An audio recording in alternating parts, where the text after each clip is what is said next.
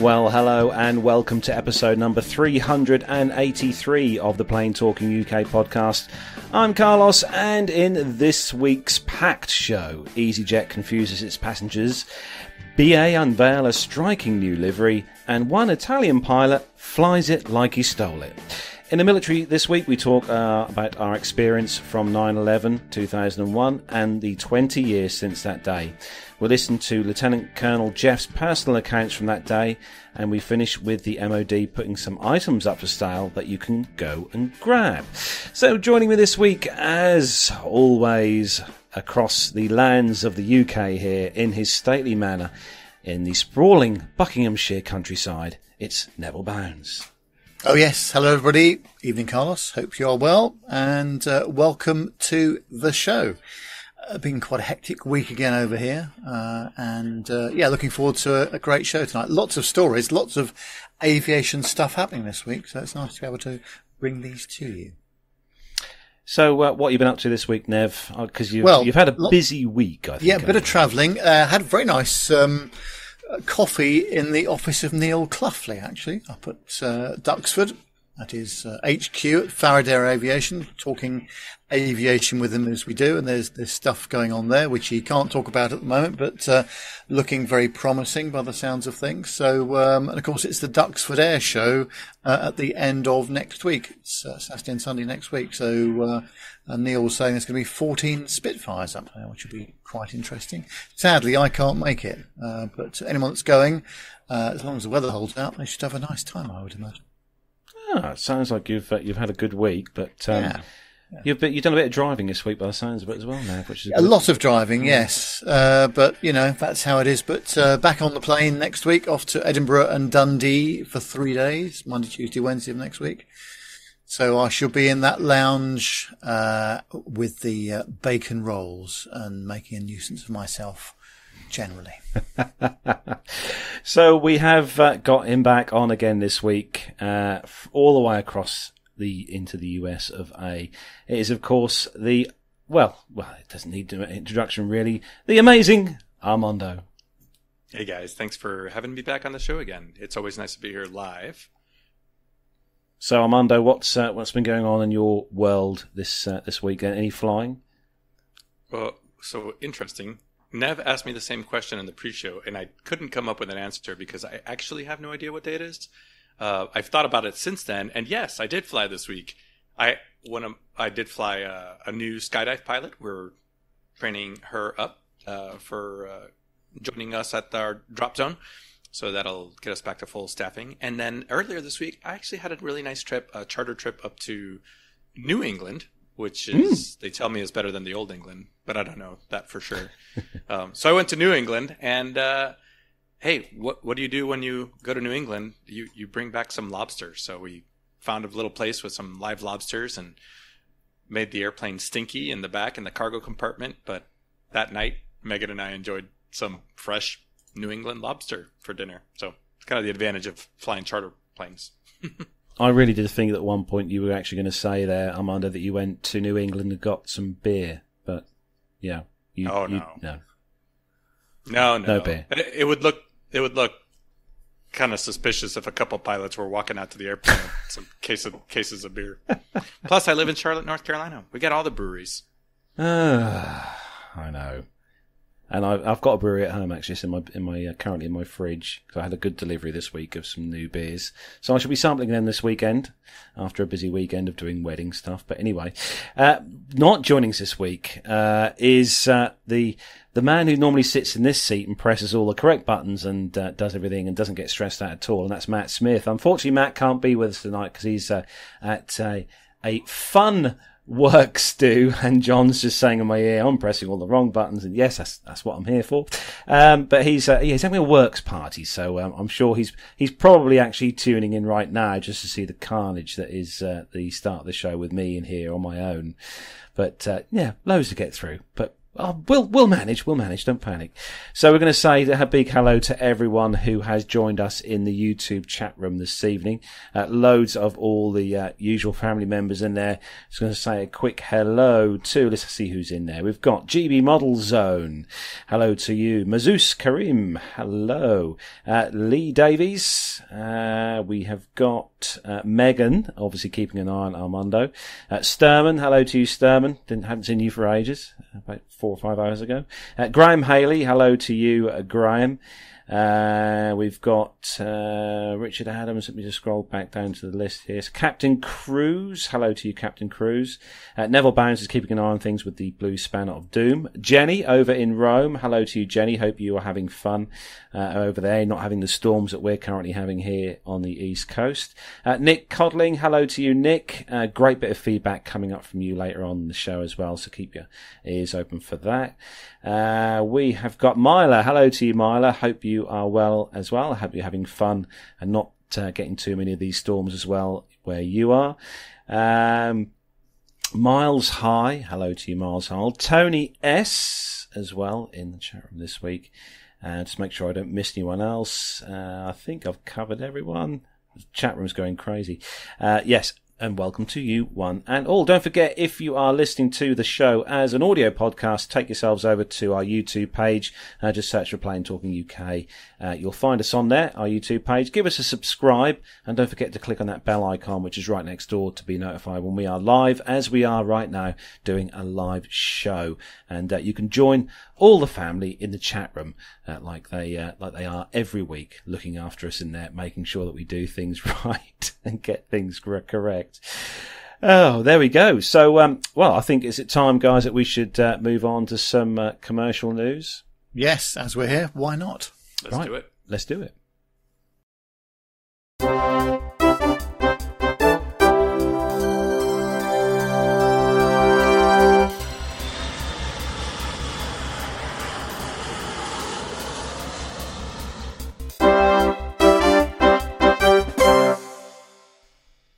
And this one comes to us from bbc.com, bbc.co.uk, the itvnews.com, and also IT or Bournemouth Air Show as well. This is um, biplane crashing into water at Bournemouth Air Festival.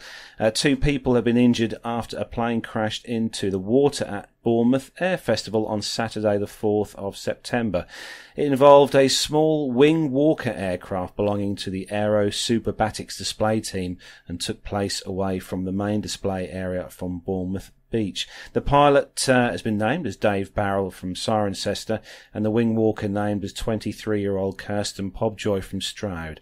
Dorset police said the pair had been rescued from Poole Harbour at around uh, half past three and were reported to have suffered only minor injuries.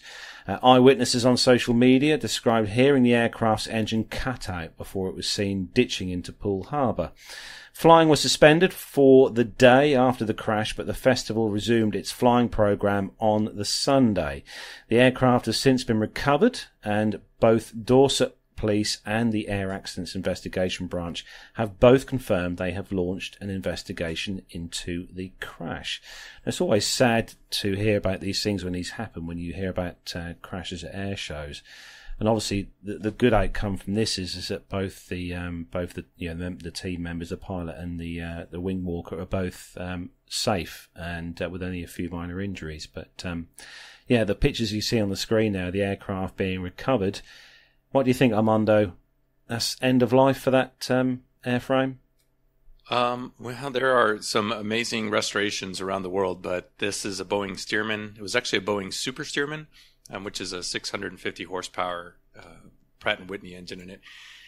And uh, it looks pretty beat up. I think the wings are certainly toast. This the Stearman is, uh, unless it's been upgraded, it's it's usually just made out of wood and fabric. Um, it's got an uh, aluminum frame, um, but uh, yeah, it's it's uh, unlikely that this airplane will see any will be back in the air anytime soon. They could potentially rest, you know, refurbish it, but it, it's going to be a lot of work.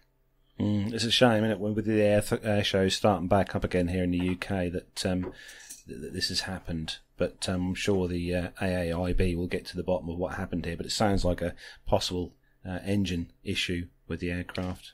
Maybe. Yeah, that seems to, some of the eyewitnesses uh, seem to be uh, pointing that way that it that the engine was out when it when it hit the water. So um, what that tells me is again, you know, a, the Stearman does not glide well. It doesn't have flaps. It's uh, not exactly a, a, great gliding aircraft. So for the pilot to be able to put it into in the water, um, and both of them get out okay, that's uh, it's pretty impressive. Mm. Right, so Nev, uh, you've got uh, you've got the next story, and uh, we're going uh, to the UK for this one with our favourite low cost carrier. Yes, of course. Story two is always a Ryanair story, and it's on Reuters.com this week. Says Ryanair pulls out of MAX 10 negotiations with Boeing. Uh, Ryanair is willing to wait years for Boeing to drop its prices before placing a new, a big new plane order with the US company. Chief Executive Michael O'Leary told Reuters. The Irish budget airline, one of Boeing's biggest customers, said on Monday that it, it had ended talks over a new order of 737 MAX 10 jets worth tens of billions of dollars because the prices on offer were too high. Uh, Michael O'Leary says, we're not wasting any time on those max 10 discussions, nor will we wait for a period of two, four, six, eight, ten years until we get to the next crisis, he said. We at Ryanair have always had the discipline to wait out the cycle. Uh, Europe's largest budget carrier is already the region's biggest MAX customer with 210 of the 197 seat MAX 8 200s on order. It's dangled a fresh order potentially worth $33 billion at list prices for up to 250 of the 230 seat MAX 10s. But O'Leary said that there's been a fundamental breakdown in talks due to the fact that Boeing believed that the COVID-19 crisis was effectively over, whilst Ryanair believed that the US giant still badly needed an order. We do not share Boeing's optimistic pricing outlook, although this may explain why in recent weeks other large Boeing customers such as Delta and Jet2 have been placing new orders with Airbus rather than Boeing, O'Leary said. Uh, Boeing said it valued Ryanair's business, but it had to exercise discipline and make decisions that make sense. O'Leary said that he was not concerned that the breakdown in talks would leave him with too few uh, planes when his current order is completed in 2025, as Ryanair already had more aircraft on order than any of its competitors. I think the word brinkmanship is the one I would use here, don't you? Um, I, I, I, I, don't know how many times we uh, we we hear these sorts of things, but um, I think the trouble is with these sort of situations, you don't know how aviation is going to be recovering. And if we, we'll talk about 9-11 a bit later on, but the 9-11 recovery was relatively quick compared to what we are talking about with this pandemic and trying to make forecasts on what's going to be happening. Now, obviously, Michael O'Leary wants to buy the aircraft at preferential prices, and that's fully understandable. But of course, Boeing need to make a profit as well. So uh, I'm sure there's going to be a halfway house somewhere, but um, yeah, they've got to do some more talking, I think, before that happens. I think I'll look at my crystal ball and look to the future, Nev, for about, say, a year or maybe two years' time. And I think he'll be probably reversing this decision and going back and to Boeing and saying, oh, actually, yeah, can we, can we have some? Yeah, and it, frankly speaking, he's never going to switch to a, an Airbus fleet or a mixed fleet um, because that messes up the whole method of the low cost carrier operation, doesn't it? So we'll have to see, won't we? Lee Davis in the chat room, just a quick comment from Lee says um, O'Leary just wants thinks on the cheap while passengers pay more. I see his point there. Hmm. Um, yeah, Jet I will say I, I I never said in my life I'll agree with Michael Leary, but um, I I don't know where that we're entirely out of the woods quite yet. Uh, yeah, here in the United States, it, I feel like we're walking on on eggshells as far as the recovery goes. And you know, I've seen recently not just with uh, aircraft orders, but airlines are recruiting hard, and they are uh, hiring lots of people. And you know, everything is pointing towards things going back to normal, but just as easily this winter, I, I believe that it could all kind of take a pause or plateau a little bit. So if I was a, a business owner now talking about tens of billions of dollars of aircraft, I'm not I'm not sure that I entirely disagree with with O'Leary here. Um, you know, we'll see what happens over the next couple months. So sticking uh, with you, Armando, you've got the next story, and uh, it's, uh, it's it's good news for for Airbus. Yeah, hot hot on the heels of that last story. Uh, Airbus A320 family has finally passed the mark of 10,000 aircraft deliveries, according to the airframer's latest order. Um, so they delivered an aircraft with uh, serial number 10,000 to Middle East Airlines last year, but the actual production run had yet to reach five figures due to delays and complications, of course, caused by COVID. So, Flight Global analysis of the Airbus's uh, monthly delivery figures show that 8,095 conventional A320s and 1,909 A320 Neo jets had been handed over by Airbus by the end of August. Uh, this brings the overall deliveries for this single aisle family aircraft to 10,004. Uh, the milestone has yet to receive any Airbus citations so far, but according to Flight, Go- Flight Global, uh, 10,000 10, aircraft could have been, uh, sorry, the 10,000th aircraft could have been an A320 Neo delivered to uh, China Eastern Airlines or Indigo. Um, those I, these guys track all this, you know, airplanes getting operational. Uh, 10,000 deliveries, that mark is impressive because the A320 has debuted only 33 years ago. In April 1998, that's when Air France first put the aircraft into service. As a comparison, it took Boeing 50 years to reach the 10,000s uh, 737, which was delivered to Southwest Airlines in 2018. Um, they said, uh, according, uh, thanks to the perfect combination of technical improvements and new turbofan engines, the A320 Neo has taken the lead in terms of orders, especially on the count of the A321 XLR, which is they're calling it the wide body exterminator uh, due to its wide range and passenger capacity.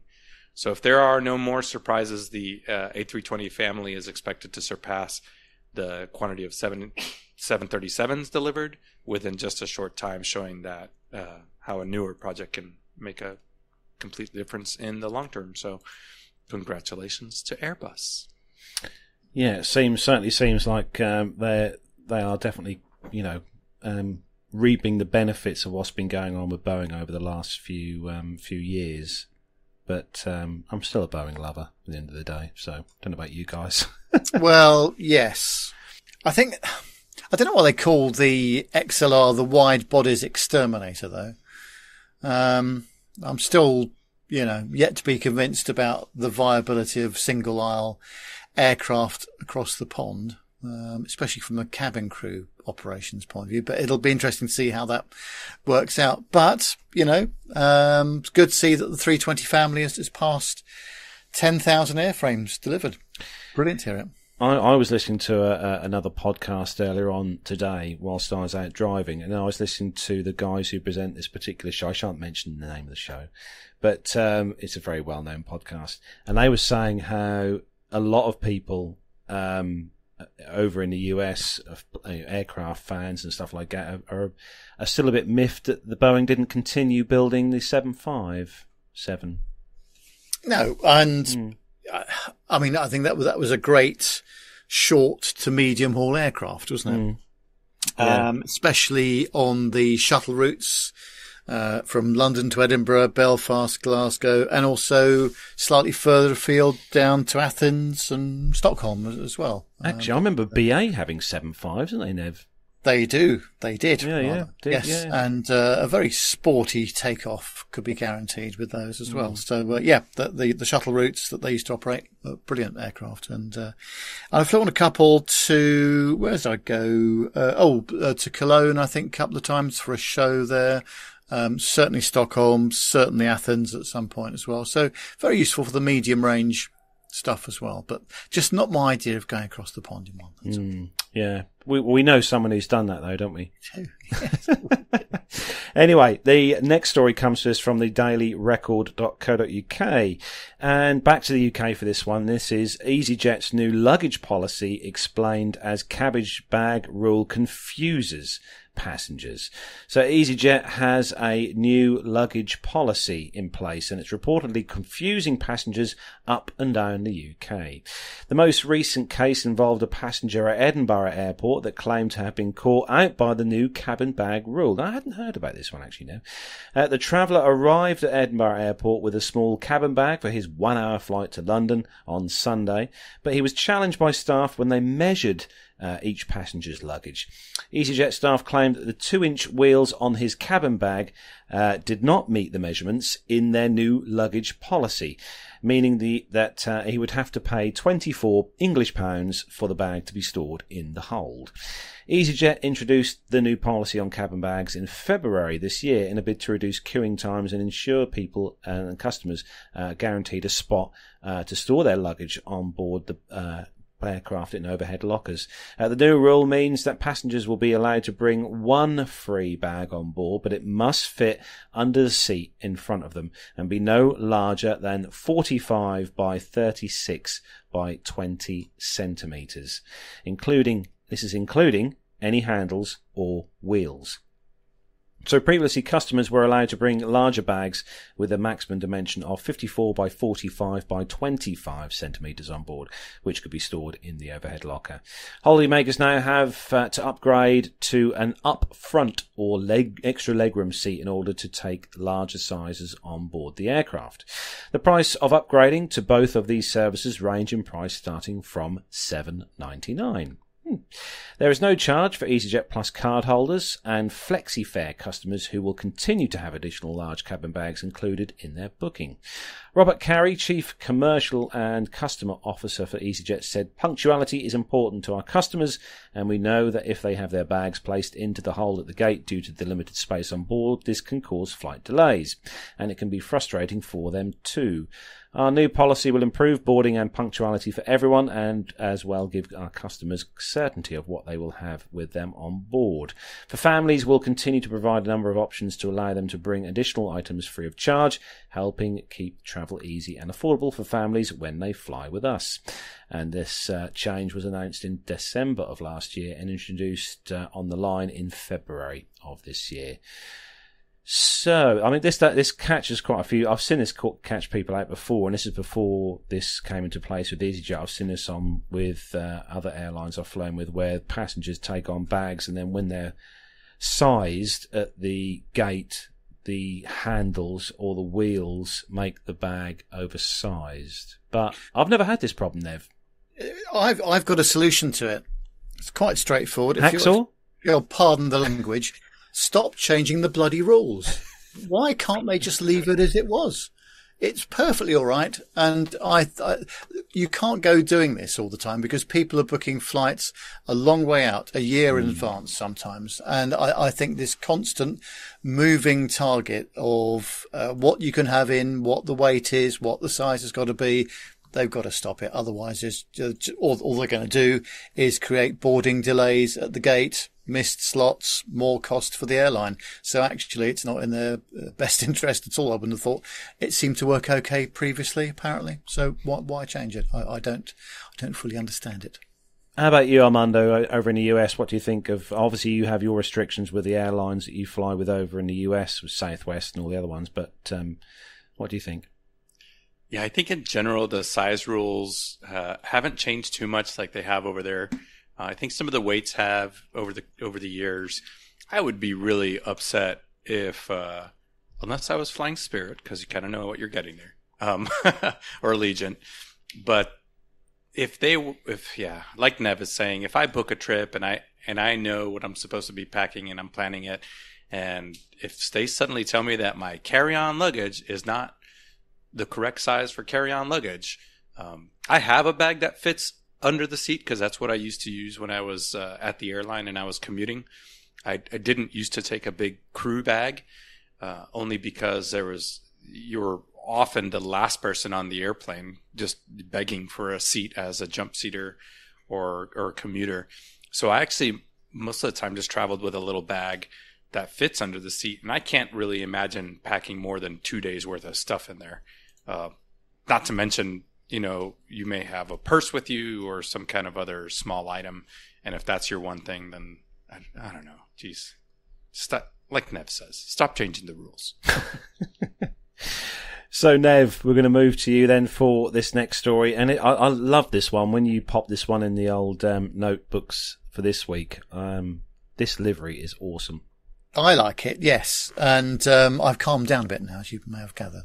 Um, but it's uh, this is on the travelweekly.co.uk and simplyflying.com website. Uh, UK flag carrier British Airways has revealed a special blue livery for one of its Airbus A320neo aircraft. The airline displayed the freshly painted narrow body at its Heathrow base and the launch, at the launch of its BA Better Worlds sustainability program. With this scheme, BA is looking to lead the way in terms of creating a more sustainable airline industry.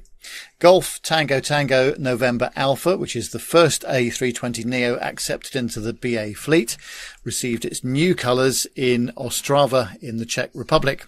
Uh, the launch of the BA Better World program ties in with the upcoming COP26 UN climate change conference, which takes place in Glasgow in November. As part of the scheme, British Airways has established a partnership with British Petroleum.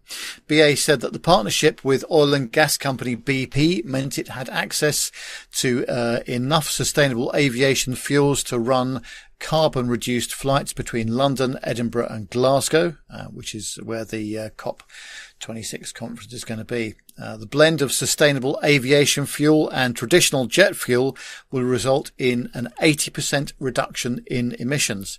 BA is also switching from diesel to renewably powered electric pushback vehicles on the ground and removing weight from its aircraft by introducing lighter seats and trolleys, in-flight magazines and paper flight manuals. It's pledged to remove single-use plastic and source more products made from recycled materials and last year vowed to offset all emissions from its domestic flights. So, uh, speaking at the launch of the BA Better World program, uh, Chief Executive Officer Sean Doyle said, so far this year at IAG, we became the first European airline group to commit to powering 10% of all flights by sustainable aviation fuel by 2030. We know that BA Better World is going to be a pivotal moment for change and the aircraft is part of a much bigger story for BA in terms of how we emerge from the pandemic and how we thrive.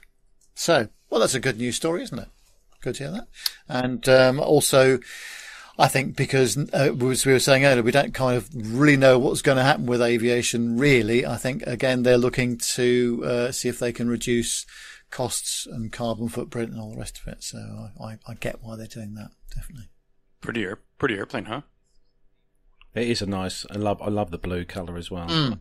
Yeah, absolutely. no, it, it, it is good. Um, a few people said there's no red in it. Well, I think that was obvious from the picture. It's not supposed to be red. Uh, but uh, no, I, I think um, let's see how it goes. I'm, I'll be interested to see if it's down at Heathrow on Monday. Actually, when I'm when I'm flying out. Again. So pictures, Nev. Pictures, Nev. Yes, pictures, or it yeah. didn't happen. Oh, it didn't happen exactly. Yeah. So Armando, we're going to uh, go all the way to Hong Kong for this next one, are we? Yeah, from Flight Global, uh, Hong Kong airport bosses uh, on Tuesday announced that the completion of the tarmac works on the third runway is marking the halfway point of a. Uh, well, we're gonna go. I don't. I don't know how many uh, Hong Kong dollars this is. 141 billion. What's it? 18.2 U.S. billion dollars. Uh, the expansion of the city's aviation hub. Air, uh, Hong Kong airport expects its third runway to be ready for use in 2022. Uh, that's about six years after construction began with the whole project apparently being on schedule. So this announcement came on September 7th, with some 90% of reclamation works uh, being completed for the 650 hectare tra- expansion, which the airport bosses have described as building an entirely new airport on top of the existing uh, 1,250 hectare facility.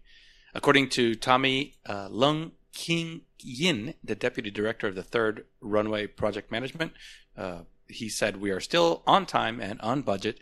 Over half of the construction work is done. This comes as the uh, operator, the HKIA operator airport authority uh, marks the completion of runway pavement works, calling it a major milestone in this three runway system expansion project.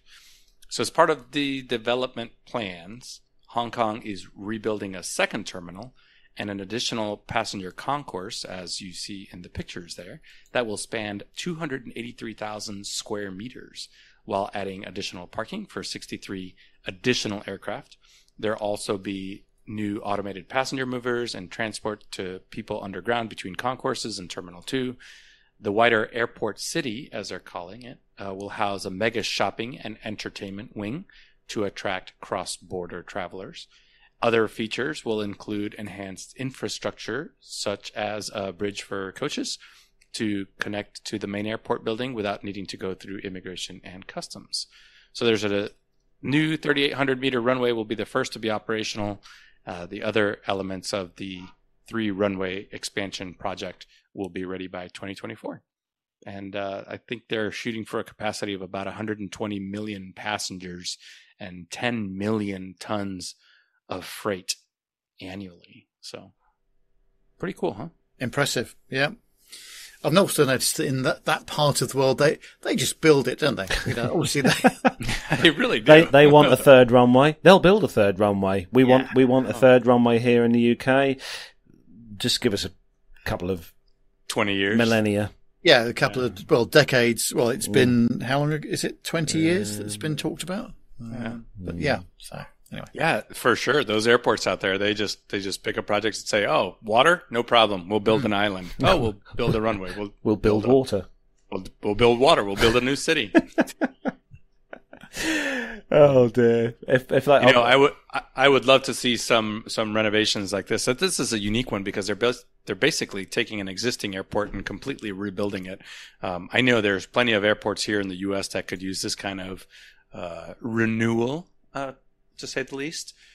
Uh, it's interesting, you know, to fly into these airports and you know what we call Class B airports or Class B airspace, and just seeing you know, I like Pittsburgh. Pittsburgh is a sad thing for me because I remember as a kid flying into Pittsburgh and thinking, "Oh my gosh, this is the airport of the future," right? But uh, uh, now I fly into Pittsburgh and it's just it looks dated, like Pittsburgh, Cincinnati. You know, LaGuardia is perpetually just run down. Was Pittsburgh formerly a, a military uh, site, or, or have I just made that up? I don't know why I thought that No. I, I, I don't think Pittsburgh International was. It is. It is a joint use airport, so it is uh, that the uh, eastern half of the airport is is military. Um, the Pennsylvania Air National Guard is there with C-17s, I believe. Um, but uh, but no, I think it was 1990.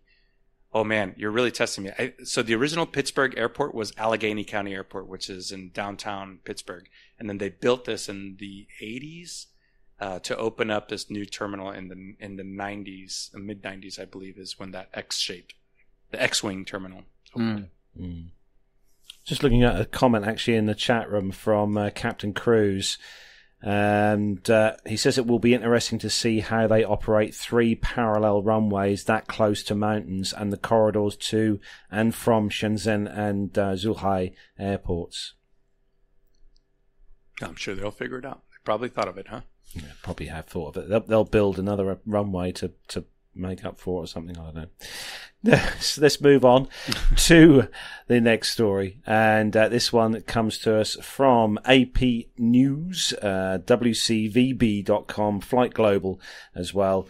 And uh, this is a crash that's happened. No deaths reported. A small plane crashes in Provincetown, Massachusetts. Uh, the plane carrying six passengers and a pilot crashed at Provincetown Municipal Airport on Thursday. That's uh, yesterday. Uh, no deaths were reported. The Federal Aviation Administration uh, says the twin-engine Cessna 402 went off the end of the runway while attempting to land at around 3:30 p.m. Uh, on Thursday. The Cape Air Flight 2072 was landing when weather caused an issue resulting in the crash town manager Alex Morse said. It was not uh, a high impact crash, according to Morse, and emergency responders received a call at around 3.30 for a report of a plane crash at the end of the runway at Race Point Road. The plane was in flames, according to a newspaper. So weather conditions at the Provincetown Airport uh, between 3 and 4 p.m. on Thursday included light to heavy rain and mist with winds of 7 to 10 knots or 11 to 16 kilometers an hour, according to the US National Weather Service. Autumn Kerr, a passenger on the flight, told WCVB the plane was attempting to land but ran into trouble. Uh, she said, "Well, we are obviously not going to land and picked uh, pick back up." Kerr said, "All of a sudden, we just hit the ground in the trees and burst into flames, and the front and then the right side burst into flames." Kerr said the pilot helped get her out of her seat even as she was trying to escape from the plane, while she was still buckled to it. She found her way to an exit and escaped the flames as they spread.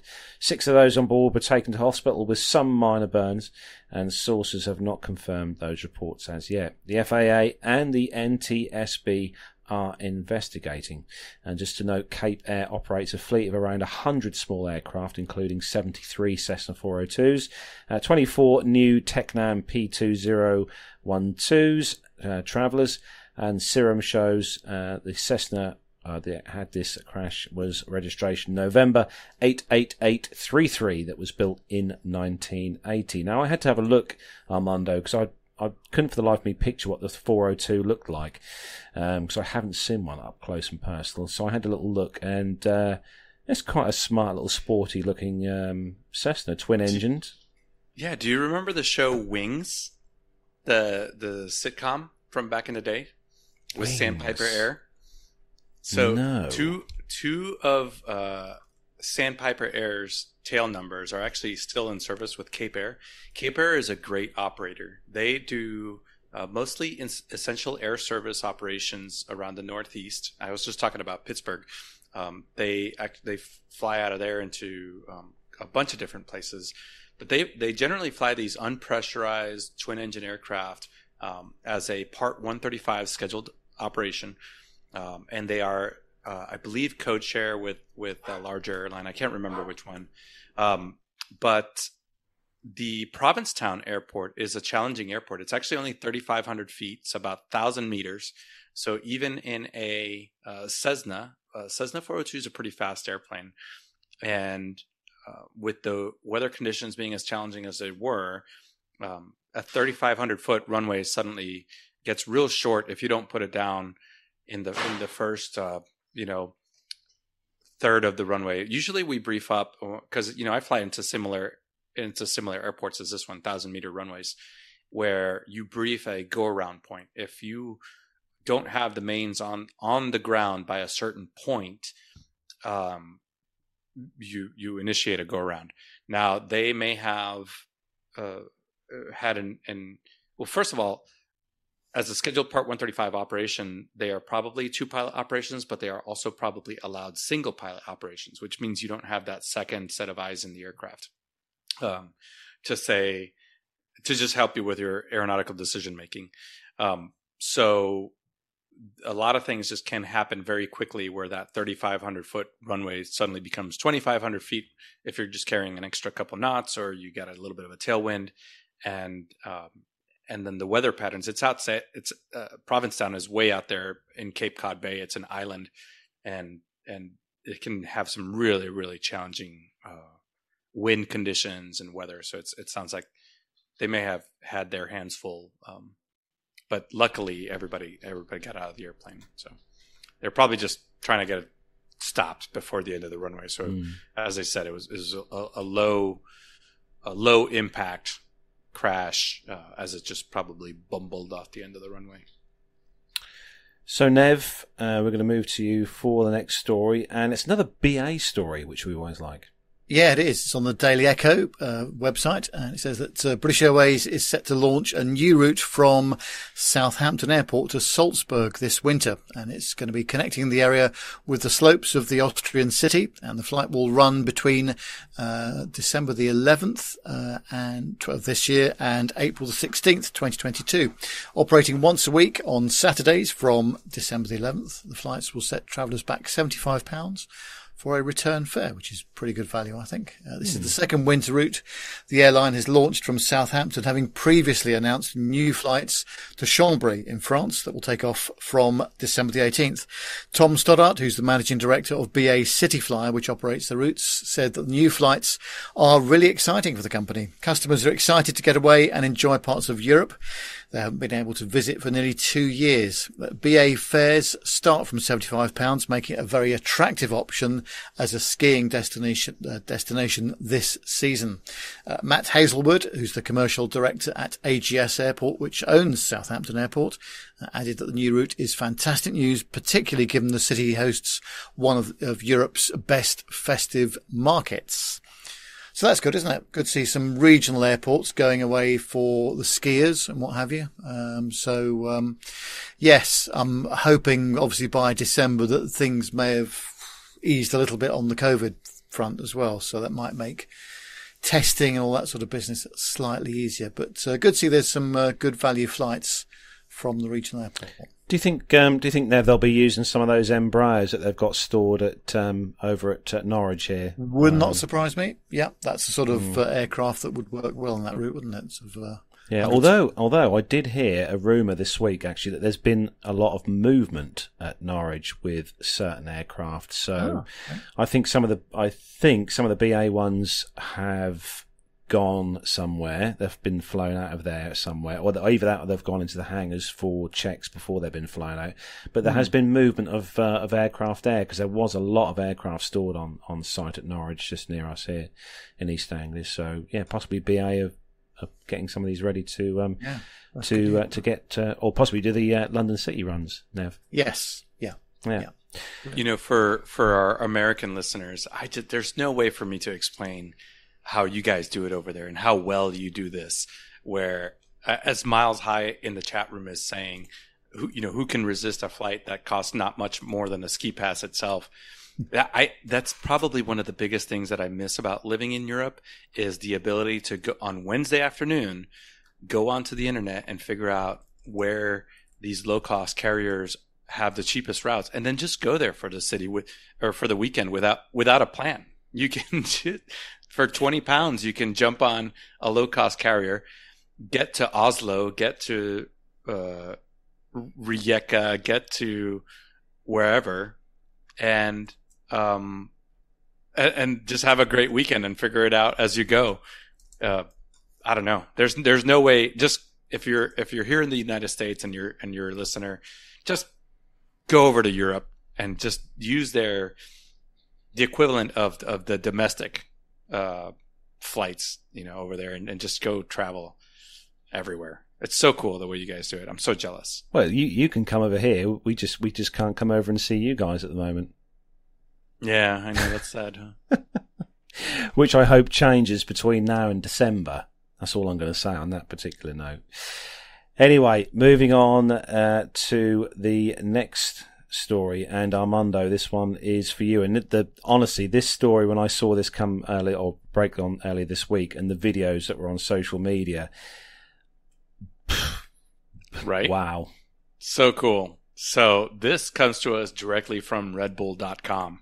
And uh, while most of Europe was still in bed on the weekend, Italian stunt pilot Dario Costa got up early climbed into his airplane, and, apropos of nothing, flew it through two Turkish motorway tunnels, becoming the first person on Earth to do so. The flight, which took place at the Çatalca tunnels on the northern Marmara Highway, east of Istanbul, broke the world record world record for the longest tunnel ever flown through in an airplane. Uh, and incongruous, incongruous, the title, which up to this point has not yet been hotly contested, uh, so this flight, which began in the shorter uh, Çatalca 2 tunnel, then emerged into open air before again uh, going into the 5,300 feet Çatalca 1 section. Um, so the whole flight covered about 1.4 miles at an average speed of 245 kilometers per hour and lasted 43.44 seconds, uh, which, when you watch the video, is disturbingly long time for an aircraft to be underground. Uh, the aircraft involved was actually an Edge 540, which is an American built aerobatics and racing aircraft capable of a staggering roll rate of 420 degrees per second and a climb rate of 3,700 feet per minute. Two attributes which would appear uh, incredibly unhelpful for the purposes of flying on uh, dead straight through a tunnel, especially given the aircraft had really only four meters of clearance beyond each wingtip and was uh, 70 to 160 centimeters from the road surface for the whole flight. So the, the, the stunt only lasted 43 seconds, but it took a team over 40 people and over a year to prepare. Uh, Costa himself drove a car through the tunnel at 168 miles per hour in order to acclimate to the speed. So this aircraft was actually modified with a laser measurement system and 3D scans of the tunnel interior and the plane were taken to determine exactly how much leeway Costa had and what speed he needed to achieve. Um, even the time of day was carefully chosen so that the sun would be uh, at the pilot's back instead of his eyes when he exited the tunnels. So there you go, pretty cool. And uh, thanks for playing that that that video. If you're uh, an audio listener, unreal. just check out check out redbull.com and they're posting it on their website. So cool. I just, uh, I mean, you can probably hear the noise of that. If I just put the volume up you can probably just hear it just then. But the noise of that, um, that aircraft in the tunnel, obviously the noise amplified by, by the actual tunnel itself, you know, and the pilot's got to concentrate. I mean, the concentration that he must have had to have had to pull off this, this stunt is just, it's unreal. Oh, Actually, I'll, I'll put it out there, Armando. Um, w- would you have uh, had a go at this? Doing Oh this? no, absolutely not. No? No, not at not at that speed. Being I a might, professional pilot. I might taxi a Cessna 150 through the tunnel at at one eighth of his speed, but uh, this kind of stunt takes some amazing skill, a great a great team, and and boy, there is zero zero room for error. I've flown an extra 300, which doesn't even have nearly the capabilities of an Edge 540, and uh, my gosh, you know, just fantastic aviating. What about you, Nev? Passenger on board uh, this? aircraft? No, I, I, I, no, I think that would be a, a bit much even for me. But uh, that looked about what was that, five or six feet off the ground? oh no, I Or was I it- think he was only about uh, hundred centimeters. oh, it was lower than that. Was it? Oh gosh, Yeah. Wow. How that, I mean, it's just amazing how how you, you- how you could keep that level of accuracy all the way. I know he's obviously got these sensors and stuff built on, but you kind of I've got it in my head here that he's got like parking sensors on, so all the way it's going beep beep beep beep beep beep beep beep beep beep beep while he's Yeah. flying along through this tunnel. Now these Red Bull pilots, eh, uh, professional aerobatic pilots, are, are good. Are good when they're bad. Even the bad ones are, are the Mm. best at the best. But um, you know, he is he's well known in the aerobatic circles and, and part of the Red Bull Air Force. Uh, just amazing pilot. So Oh, absolutely fantastic. So uh, Hold- hold- Oh. uh, Megan in the chat room Chat room. says uh, sh- we should ask Jody to do this when we see her at Reno.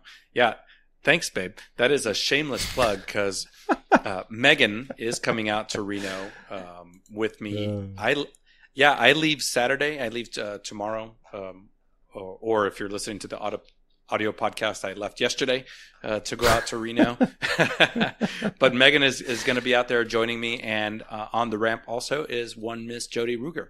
So she's going to be uh, out there with us, and hopefully we'll we'll send in a nice little segment or something like that. But Jody is really really coming along in her air show act, and uh, go check her out. Her her uh, handle on Instagram is at quota filler. And she's Yeah. got some just amazing videos of her flying the Pitts, plucky, plucky the Pitts, and I'm sure we'll have her on the show again. But um, yeah, I totally see Jody uh, having a different answer than I just did to that question. To that question you posed. Well, I know. All plugs aside, she she's also a fantastic pilot as well. And we need to get her back on the show at some point. I think in the not too distant future, because I think she's um, according to looking at her Instagram and stuff, she's doing lots of uh, great things uh, with aircraft. So yeah, perhaps we should uh, invite Jodie back on the show at some point. Perhaps have a special with Megan again. Uh, I'm- I'm sounds listening. like a plan. Yeah. Sounds like a plan. Right, so let's uh, move on. That's the end of the commercial news segment for this week, and uh, we uh, we don't get much in the way of feedback from listeners. We do get a little bit every now and again, but this one is not really feedback. This is kind of something that one of our listeners very kindly put together for us. So this is from Nick Codling.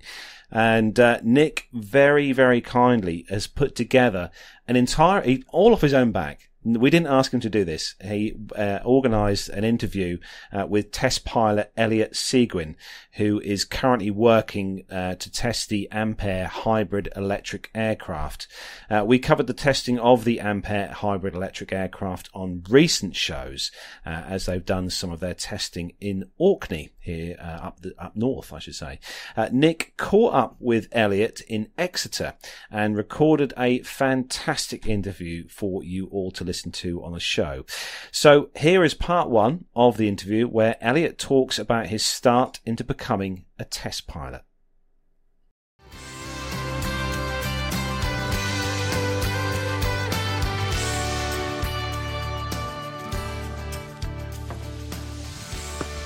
I'm here at Exeter Airport with Elliot Seguin. I pronounced that right, haven't I? Elliot Elliot Seguin is how my Seguin. dad says it. Yeah. Okay. Um, Seguin's one of those words that gets pronounced a lot of ways, so I don't okay. hold it against you. Well, I've got a weird surname as well. My surname's Codling, so I get all sorts of fish jokes. Okay. so you've been in the news quite a bit this week um, because you've been flying the Ampaire electric aircraft, and I just wanted to catch up with you, find out a little bit about you, what your background is, what your involvement is with the project, and uh, just to find out a bit more about what you've been doing over the last week or so.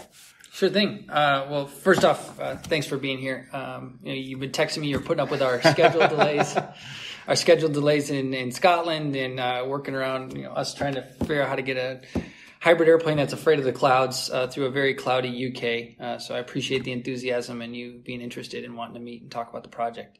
Uh, we did do pretty well this week with press. Um, actually, I've been surprised uh, by the press response mm-hmm. here in the UK.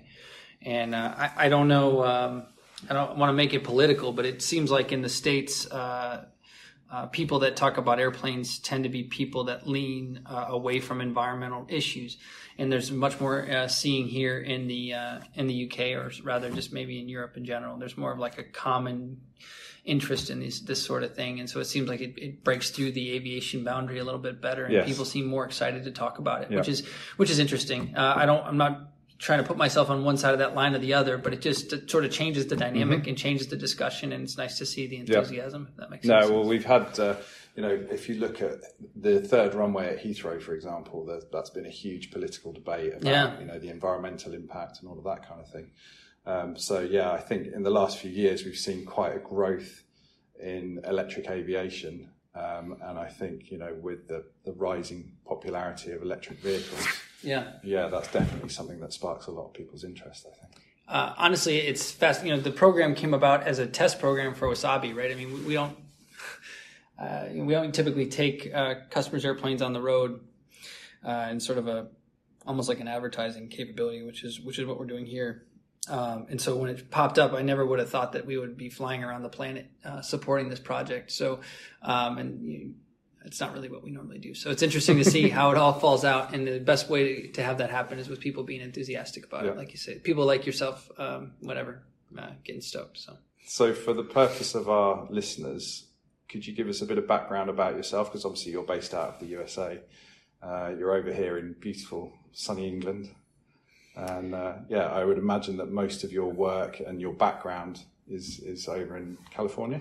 It is. It is. Um, so I have traveled. Uh, actually, this year has been obnoxious for international travel. So this was the sixth time I crossed the uh, uh, English Channel um, this year. Wow! And despite COVID, the guys at uh, at Sanders call me wizard sleeves because of how many. Uh, uh, COVID tests I've taken because yeah, anymore you if you're going internationally. Anyway, um, but yeah, so the majority of our work, like you say, happens in the U.S. Um, you know, I, I don't want to wind the clock back too far, but basically Wasabi started when Justin and I were two engineers at scale trying to figure out how mm-hmm. to be more like Mike Melvill, right? So when we think of test pilots, historically we think of military guys, right? Yep. You go yep. do your 2000 hours in F-16s and then the uh, Air Force sends you to test pilot school, spends another couple mm-hmm. million bucks to make you a test pilot. Right. That's the majority of people that, you know, yep. get SETP memberships or get the kind of work that we're excited about. Uh-huh. Uh, Justin and I happened to be at Scaled at a very special time where not only was Scaled still growing their test pilots internally, but they were also, I mean, Mike Melvill was there, uh, you know, whatever. Mike Melvill did, was a high school educated machinist when mm-hmm. he met Burt, and Burt made him, you know, you know, it took him 20 years, but Burt made him into a test pilot and then eventually into an astronaut. And that was the career path that I think a lot of us there were sort of looking to be in. Uh, once the uh, Northrop bought the company and their risk uh, appetite changed a little bit. And then the spaceship accident, there's been a lot of changes in the way that the company trains test pilots internally. So there was about seven of us that were interested in those slots mm-hmm. uh, when when that moment happened, and we all yep. sort of got cast to the wind. Um, luckily, uh, the path that Justin and I had chose was to build uh, our credentials externally as test pilots, which meant we had something to sort of fall back on. Yeah. So both Justin and myself uh, left Scale to go into uh, full time test pilot positions based on work we had done outside of Scale, independent mm-hmm. of the test work that we were doing at Scale. Yeah. But uh, for both Justin and I, it started with uh, designing and building our own airplanes, mm-hmm. and then eventually racing at Reno, um, right. and then eventually getting you know flying other people's airplanes at Reno, and then doing the testing associated to get ready for Reno. So again, these are all things that are very uh, America, very uh, Californian, right? I mean, home building definitely happens over here, but designing and building your own plane yes. is, is I, I, don't want to make I, any assumptions, but it seems I like it's more it's growing, and I think with YouTube, which is obviously where I first found out about you, I think the popularity of that kind of thing. Um, you know, we talked earlier about Flight Chops, for example. He's done his his sort of home build with the with the Vans aircraft. Yeah, absolutely. And I, and I think that that kind of thing opens now is becoming a lot more to people. Yeah, I, I, don't, I didn't mean to say that it was uh, an American thing, but no, as no, far as uh, the majority of the work that we do is absolutely in America. So the um, our hangars in Mojave still, you mm-hmm. can still, you know, from the door to my hangar, you can see the door to scaled. Uh, we still, Justin and I both still live in the Antelope Valley in the Aerospace Valley, but uh, the company was sort of set up initially where we would bring customers' projects to our hangar and then sort of finish flight tests, okay. taking advantage right. of the Mojave Airport, which is sure. sort of uniquely well suited for this kind of work. Yeah. Uh, you know, super long runways uh, for the most part it's pretty quiet. Uh, that's space. It's changed a lot recently. The test pilot school is more busy than it used to. Uh, you know, Northrop's there a lot. Scaled flies a lot, so there's more traffic than there used to be. But fundamentally, it's an airport that's used to having weird stuff happen. Mm-hmm. So they have uh, you know fire crews. They have a, a, tower that that will work with you. They got big, long, wide runways. Uh, I mean, it was when we were racing Wasabi, my little Formula One that we designed and built and raced. Um, I would regularly call the tower and ask to do uh, simulated race laps over the airport. Uh, so I'm ripping around at you know 250, 300 miles an hour um, inside of a class Delta with traffic flying below me. Wow. That's not something that you can do at a lot of airports. Uh, no, so we did actually get not in the UK. we did actually get a waiver from the FAA uh, for that eventually, but initially it was just like, hey man, like buddy in the tower, can you yeah. help me with this? Wow. Um, the other thing about Mojave is uh, not just a whale on the Mojave thing, but it's uncontrolled uh, after hours at night and oh, on the weekends. So you right. can have you can sort of make that decision and yeah. how much support you want for your testing. Which, in the context of being here in the UK, where in general I would say your airspace is the most directive airspace I've ever Very flown controlled. in. Number one, and then number two, the CAA because of the lithium polymer batteries that were on the airplane uh, uh-huh. had to know about every single flight we were doing, and they were pre-selecting our routes uh, okay. to make sure that the lithium batteries were not wow. endangering your public. Not to say that the uh, FAA doesn't care about that, but there's a much more of a big sky theory applied uh, uh-huh. in, in, in our country than than over here. Again, I think it goes back to what I was kind of talking about earlier with the environmental thing. Like um, in maybe all of Europe, but specifically in the UK, it feels like we're all every time I come here, it feels like we're all sitting on a boat and like everyone recognizes like if one of us goes down with the boat we're all going down with the boat right uh, and you can feel that when you're working with the caa uh, i mean the guys were fantastic to work with etc but it just seemed like they were more aware of uh, of you know, sort of the, the, general risks of hypothetically flying a uh, hybrid aircraft the entire length of the uk with yeah. you know hundreds of pounds of lithium lithium batteries right. in, in, the belly which of course we did this week so yeah so uh, yeah because I was obviously following your progress online and, and waiting, and you were sort of holding a lot. Um, I'm guessing that put a restriction that you, you weren't able to fly IFR. Yeah, 100%. So, I, I, mean, again, I sort of talked about how the project started for Wasabi. So, uh, we were approached when this thing was, um, you know, they had the, they had already done this once with a different Skymaster with sort of mixed results. And um, they had the batteries and they had the basic sort of architecture of what they wanted to do. And they were looking for us to help with flight test. The plan was that we would, you know, uh, establish a baseline, uh, which meant first proving the pitot-static system. So, uh, you know, having some background at test pilot school and having done some of this stuff before, Justin and I were sort of uh, uniquely qualified for that. Uh, so, establish the pitot-static system makes sense. Then establish a baseline as far as performance and miles per gallon, et cetera, mm-hmm. and then install the electric, and then you could have a direct comparison back to okay. see that it was more efficient or right. as more much more efficient as you thought it would be. And that was sort of where the program was sort of set up to end.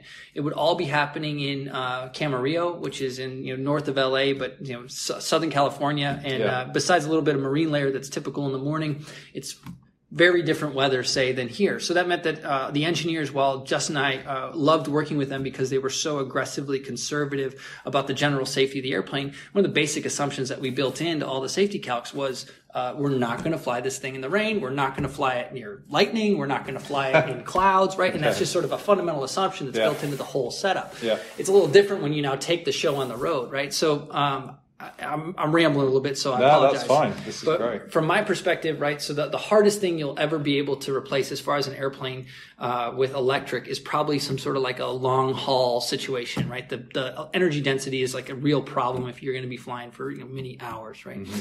So as a result, if there's going to be entry into the electric uh, world, it's going to come from the other side. It's going to come from very short hauls, yes. right? Which means in order to demonstrate a technology that is a short haul, you're going to need you know an established airline that that exists in the short haul. Where mm-hmm. what, what does that mean? That means you're probably going to be a place where there's like really windy roads because we need to get the drive time up, right? A ferry would be really good. A bridge that they haven't built yet would be really good, right? Anything to slow down the cars that you're competing yeah. against to justify yeah. an airline. So that's why we went to Hawaii, right? So mm-hmm. Hawaii is one of those places, right? Windy yep. roads, uh, open bodies of water, etc. Northern Scotland, uh, where we were last week, same thing, and then uh, southern uh, southern England now. The problem with those places is that all the places I mentioned have a lot of humidity, which means suddenly this base assumption that we had about visible moisture, clouds, lightning, etc., is like dramatically affecting what's okay. going on.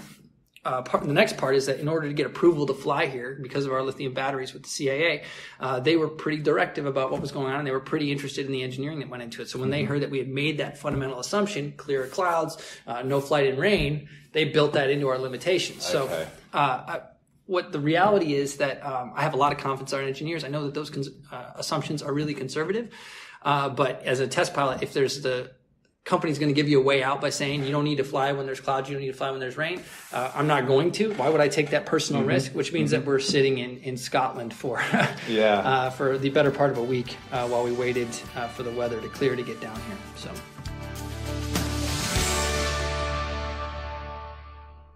Wow honestly, uh, I think I think we should definitely we should just all just just leave. I think uh, Nev, Armando, mm. and just uh, let Nick sort of take over. Really. Well, he's he's got the hang of all that, hasn't he? Yeah. So um, yeah, we're a bit uh, bit redundant, really, aren't we? so, no, thank, good, nice thank one, you. Nick. Yeah, thanks, Nick, Absolutely for that. Superb, nicely done. Very good. Uh, very you know, good. this is a, a a great example of our listeners and our little podcast family. Anybody that's out there uh, if you find a good interview, if you find you you feel that somebody should be highlighted, go ahead. You know, it's just as simple as grabbing a, an iPhone or something like that and just using the, the internal microphone and and putting it on a table because there are so many uh, just wonderful aviators and so many wonderful aviation stories out there that there's no possible way that we can find all of them. So you guys are our tentacles. So go out there, find a good interview. You don't even have to, you don't even have to tell us that you're doing it. I know fish jokes, right? That literally, I laughed, I laughed out loud at that. Um, because carry on, I get all the luggage jokes, uh, even from my wife eh, earlier in this chat room. Um, but yeah, go out there, find a good interview. You don't even have to tell us that you're doing it. Just do it, send it in, and uh, we'll take care of the rest. But uh, Elliot is an awesome guy. I love watching his YouTube content. Wasabi Air Racing is such a cool organization. Um, I'm sure they're going to get into it, but him flying that Rutan uh, airplane in, in Mojave is a pretty crazy video. Him ended up crashing into a former I think it's a FAA hut or building or something like that. It has the, the the building had a story behind it. I can't remember what it was now, but I'll uh, I'll see Elliot this Sunday at, at Reno. He's flying the uh, uh, an SX 300 in the sport class, so I'll uh, I'll be sure to uh, tell tell him that Nick says hello and and uh, make the connection. So. Yeah, don't forget you can, as Armando said, you can send in your your interviews if you do one for us. Podcast at planetalkinguk.com. Uh, all the details will be at the end of the show, and I even heard that you can even get uh, half decent recordings from from an iPhone. Yeah, absolutely. Yeah, that's what I've used in some of the interviews, but I just don't tell you guys. I was waiting. I, I, was actually waiting for uh, for Nev to say something there, but he didn't. No, I, so. I didn't. I didn't. yeah, Nev. By the way, Carrion Nev. In, Nev, this guy in the chat room says that uh, carrion is also the the decaying flesh of dead animals, including human flesh. Um, that's how I measure here in the U.S. We have the SATs. There's a verbal portion to the SAT, um, which is a standardized test. That's how I measure people's uh, uh, SAT verbal scores and how intellectual they are. So if you go for the luggage joke, or as Nev just proved, why he's on the show, Love his. I love him for his uh. mind. Goes for the rotten flesh joke. I'm sure no one's ever pointed that out before. oh, you're in the minor- you're in the minority. anyway, oh, excellent. So, um, moving on to the next very important part of the show, uh, because of the uh, time of year that we are currently in, and we're going to hand things over to uh, Armando uh, to introduce uh, this next segment of the show. Yeah, thanks, Carlos. This this uh, you know we we would we wouldn't it wouldn't be right if we just kind of went went through the show without acknowledging that it is the 20th anniversary of 9/11 and the attacks uh, that day. Um, so what I was kind of thinking, you know, there, there's really no better content out there than Lieutenant Colonel Jeff's uh, personal accounts from that story, and I just don't think that that that it gets much better than that. So so if you guys are okay with that, we'll you know we'll talk here for a second, but but you know what, we're just going to play that out because it's just such a just a uh, such a personal experience that that while it was unique to him, it was the same feelings that a lot of people experienced that day. In in fact, millions of people experienced that day. Um, specifically involved in aviation, just what a um, a milestone day in, in aviation where it was both used, you know, for for a terrible purpose, using those aircraft, um, the crews, the passengers for for such a for such an evil thing. Yet at the same time, we saw some just heartwarming and inspiring stories of of the follow on when the aircraft were were forced on the ground and you know I think there's a uh, a Broadway play now about. Um, I'm sorry, John. What, what's the name of it? Come from away, right? And it's uh, it's about the story about a small town um, in Canada that that hosted so many airplanes, and and people opened up their doors and their hearts um, to to host those folks. So while it was just a terrible, evil day, um, there was um, for me 9/11. Now I had already What's that? Oh, the uh, so the while I had already been in the Air Force for for a few years, in the couple years before that, I had actually been working in in the military's counter narcotics and and narcotics interdiction um, mission in the Caribbean. Um, so I I had a pretty easy start to my career uh, I was eventually selected for a special operations mission and assignment, and I showed up on August uh, uh, 2001. So one month before the attacks, I was still unqualified in the aircraft. I I just remember so clearly the first month that I was there, thinking, "Oh man, this is just going to be a great assignment, great uh, four or five years." Um, you know, flying counter drug and, and things like that. And, uh, and then, and then once that day took place, it was just, uh, it was just game on. And I'd never seen a military organization uh, until that day just come to life like that. And and like I said, it was a it was a joint special operations organization. So we had uh, every service: the Army, Navy, Marines, Air Force, uh, and and uh, including our civilian partners and our uh, federal agencies here in the United States. But I, I, saw something come to life that day that that was just um, just uh, amazing and, and, nothing short of inspiring.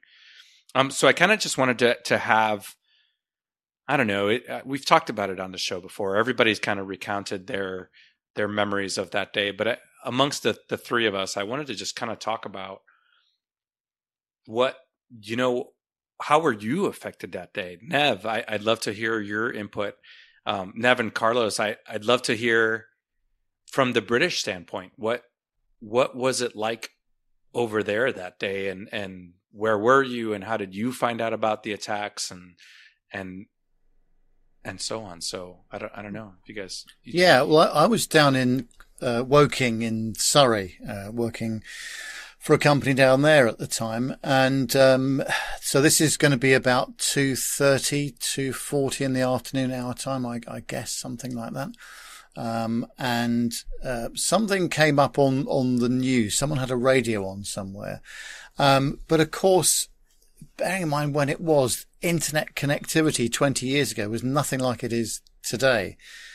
And we just couldn't get on to any of the websites at all. Uh, there was just, you know, com- com- everybody was out of bandwidth and it was, so you knew something was going on, but nobody quite knew what at, at this stage. And, um, I think we went downstairs to the warehouse where someone had a television on and there, I think it was on Sky News actually, the, um, the, the horror of the thing was unfolding. And of course, with this, the very early news that was happening, there was lots of speculation. Oh, it's just a Cessna that's gone into one of the Twin Towers, all, all kinds of breaking news kind of stuff, which inevitably was, as, and obviously as we found out was terribly inaccurate. But it was, um, it, it took some time to, to, to realize the extent of what had happened. And even then, I don't think people fully realized it. It was like they were not believing their eyes. And I'm sure when people drove home, you know, that evening, you know, three or four hours later, um, and it was obviously just wall to wall coverage on the news and then obviously in the newspapers the following day. But, um, to, to, try and actually believe what happened and then wake up the next day and still having to pinch yourself because of, of what you, what you just seen. Um, so yes. And of course, just at that time, uh, or very soon after, I think within a week of that happening, uh, there was a large audiovisual show in um, Germany, I think it was, which we all we all went to. Uh, but of course, the Americans weren't flying. There was no transatlantic traffic at all. Um, and there were very large booths that just were not occupied at all uh, because our friends from the US couldn't couldn't fly. Um, and that was you know, and that was one of the things that hit us straight away, obviously. But then, as more and more things started to to come out um, about who might be responsible for it and the methods that they used to do it, it it did actually show, and I know it's being clever after the event here, but it just did show how many um, how uh, how lax some of the things were in airline operations that allowed this to happen in the first place. And of course, as we all know, it, it changed aviation security for, uh, forever. Yeah. How about you, Carlos? Yeah, I, I, I can remember the day that this happened because I was I was in the middle of doing I was working for a removals company at the time and we were travelling back from a job uh, in the truck and we were on the M6. That's w- weird. I can remember that, but we were on the M6 travelling back to uh, to Norwich, and the news cut. Obviously, the news coverage was completely blank at all. I think nearly every news station in the entire UK was just was was just the news was on there. There was no music. There was no, you know, no conversations about anything other than what was going on over in the US. And all I wanted to do was just get home because I wanted to see what was going on and you know see what what had happened because the reports initially were like, you know, as Nev said, it was kind of small aircraft. There wasn't, um, there wasn't, you know, there was a there was a little bit of banter about something that could have been a commercial airliner that had gone into there, but you know, it was at the time it was one, not two aircraft. And obviously, when I'd got home that evening, the you know the the news was was was out the, the buildings had collapsed by by them both of them. That was yeah, things things definitely changed for for a lot of people at that, on that particular day, and um, you know a lot of changes have happened since you know since that um, that day in the aviation industry, especially with security. We all know how security is now at airports in regards to liquids and uh, other bits and pieces like that. But um, yeah, I can I can remember it was it was yeah it was surreal when it happened. It really was you know the way I think the uh, even though that with the, with the, the communications that weren't as great as they are now with broadband internet and stuff like that. I think the the pictures and stuff that they that they got at the time were you know I think the news feeds done done a good job to get to get the story out you know to the world from the US. Yeah, absolutely. Yeah. And, and and thinking of the technology advances in the last 20 years, uh, I mean, just think about that. One of one of the things that I wanted to talk about briefly was just the advances in aviation over the past 20 years, um, as well as uh, you guys have both touched on it. Just the the changes in aviation since then, just from the security procedures to being able to go to the gate and meet your family or meet the people that you're traveling with, um, to actual physical changes in the aircraft, such as the doors and things like that. But um, for for me, sort of in a in a unique position to have seen um, the U.S. military jump into action just in the days. Now, now, 20 years on, there's been plenty of documentaries, plenty of people that were in leadership positions in the U.S. government that have said, "We we just missed it. We just missed all the clues."